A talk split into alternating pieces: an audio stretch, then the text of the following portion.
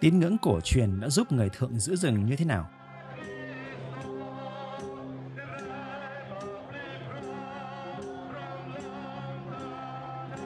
Tôn giáo đóng một vai trò rất quan trọng trong việc giữ rừng, cũng là sự gìn giữ sự sống của người thượng. Người thượng theo tín ngưỡng đa thần, họ thờ nhiều vị thần. Họ tin thần có ở khắp mọi nơi. Khi cầu xin, người Bana, Ede hay Zarai gọi các thần là Giàng. Người Ba Na tôn thờ nhiều vị đẳng thần như đấng nam tạo hóa, đấng nữ tạo hóa, thần sấm sét, thần lúa, thần nước, thần núi. Có những thần thì gắn với tên của các loài thú như ông cọp, voi, cóc hay như thần cây, thần ghẻ.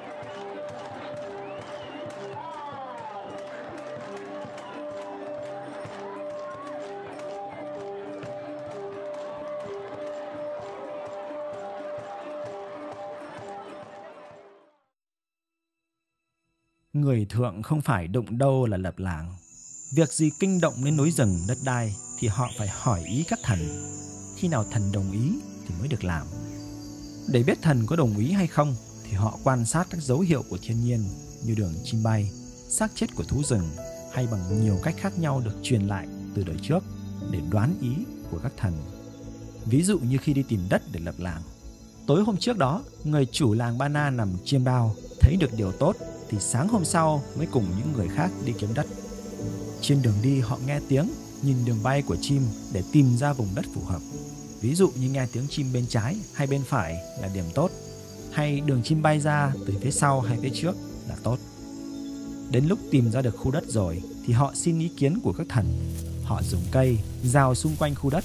Người chủ làng bỏ 5 hạt gạo ra giữa khu đất rồi khấn vái xin các thần báo cho điểm tốt hay xấu. Bỏ hạt gạo xong, các nhóm bỏ ra một nơi khác, ngồi chờ trong vài tiếng đồng hồ.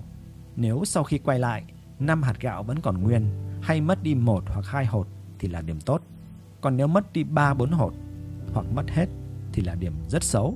Làng mà lập ra ở đấy thì sẽ bị giặc giã, dịch bệnh hay cháy nhà. Kế tiếp họ xin keo. Nếu keo cũng tốt thì họ về báo tin để lập làng. Phát rừng để làm rẫy cũng thế. Nếu trong lúc phát rừng mà có tiếng chim hoặc hưu kêu thì rất xấu, vì chắc thần không muốn cho làm rẫy ở khu đó. Đối với thú rừng thì người thượng cũng rất tôn trọng.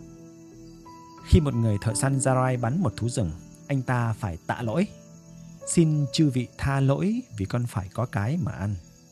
Như vậy, dù sở hữu đất đai theo làng, nhưng không có nghĩa người thượng có toàn quyền khai thác rừng hay giết hại muông thú. Tín ngưỡng đa thần của người thượng đặt ra các giới hạn trong cách cư xử với thiên nhiên. Do vậy mà lối sống của người thượng là một đời sống rất nguyên tắc để duy trì một trật tự hòa thuận với thiên nhiên. Nhà nghiên cứu người Pháp Donus cho rằng các mối quan hệ giữa thần linh, con người và thiên nhiên là một sợi dây bền chặt.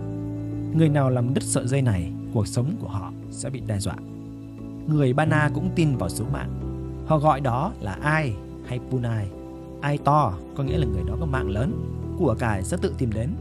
Ai nhỏ là kẻ yếu, khó mà được giàu sang. Cho nên người Ba Na không bao giờ cất nhà quá to, phát một đám rẫy quá rộng. Trước đến nay ông cha làm như thế nào thì tuân theo như thế ấy. Người thượng không trồng các loại cây công nghiệp cho đến khi người Pháp thành lập các đồn điền ở Tây Nguyên. Làm rẫy là nghề chính của người thượng. Bao nhiêu đời người thượng vẫn đốt rừng làm rẫy. Họ chọn một khu đất rồi xin thần linh để phát rẫy. Không chỉ làm rẫy, họ còn biết trồng lúa. Canh tác ở một đám rẫy trong một khoảng thời gian nhất định thì người thượng phải bỏ để chuyển sang nơi khác vì đất ở đó đã bạc màu. Ví dụ như đất ở sườn Trường Sơn, do đất dốc và xấu, mỗi rẫy chỉ làm được 1 đến 2 năm. Ở những nơi đất tốt thì có thể trồng liên tiếp từ 3 đến 6 năm. Nhưng không vì thế mà cho rằng người thượng sống du canh du cư giống như dân du mục. Cách thức này gọi là luân khoảnh để trả dẫy về với rừng trong vòng vài ba năm. Sau đó, họ lại tiếp tục canh tác trên khu đất đó. Bằng chứng rõ ràng nhất cho thấy người thượng không du canh du cư là vì mỗi lần rời làng đi rất tốn kém và phức tạp. Họ phải bỏ hết nhà cũ, kể cả nhà rông đã tốn rất nhiều công sức để làm. Khi xảy ra các biến cố lớn như gặp dịch bệnh, lũ lụt hay cướp bóc thì người thượng mới tìm đất lập làng mới. Theo nhà văn Nguyên Ngọc, mỗi làng của người thượng thường có 5 loại rừng thì mới thành làng. Thứ nhất là mảnh rừng làm nơi cư trú. Ở đó, họ dựng nhà rông, ăn ở, cử hành các nghi lễ hay xử án. Thứ hai là rừng để làm rẫy, được phân chia cho các gia đình. Chủ làng người mạ khi chia đất sẽ thông báo cho cả làng tập trung đến, tổ chức lễ cúng thần linh rồi chia đất. Những phần đất thuộc một khu rừng thường được chia từ trên xuống dưới để đảm bảo đất nhà ai cũng như nhau. Không có chuyện người thì được đất tốt, người khác thì được đất xấu. Thứ ba là rừng sinh hoạt, là mảnh rừng mà con người đến để tìm gỗ, lấy mật, hái trái rừng. Thứ tư là khu vực nghĩa trang, nơi những người chết trở về với rừng. Thứ năm là rừng thiêng, tức là nơi ở của các thần linh, rừng đầu nguồn, giữ nước, giữ sự sống cho làng. Sự phân chia này là hết sức quan trọng, thể hiện văn hóa bản địa và đất đai của người thượng. Chính quyền Việt Nam Cộng hòa đệ nhị đã thừa nhận sự phân chia này và củng cố bằng các chính sách của chính quyền.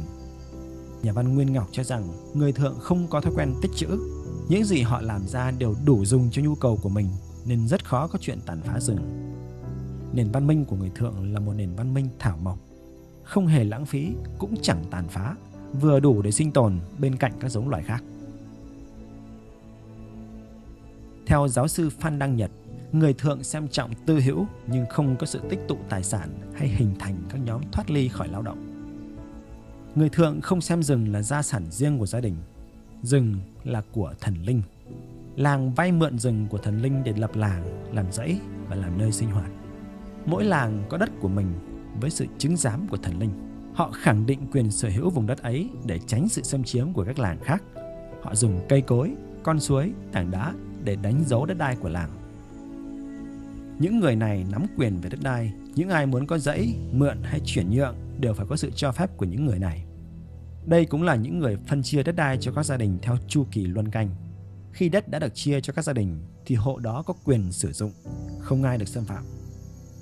Ngay cả trong thời gian trả dãy về rừng, đất ấy vẫn thuộc về hộ được phân chia. Nếu có sự xâm phạm thì phải nhờ đến sự xét xử. Nhờ tôn trọng quyền sở hữu về đất đai, mỗi làng trong hàng nghìn ngôi làng ở Tây Nguyên bảo vệ được mảnh rừng, mảnh đất của mình. Trước khi người Pháp đến, triều đình vẫn tôn trọng chế độ đất đai theo phong tục riêng của các bộ lạc. Hàng năm thu một số thuế nhất định.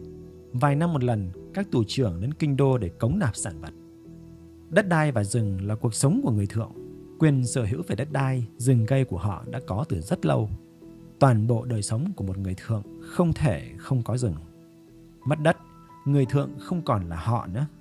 Không còn không gian sống. Luật tục bị vi phạm.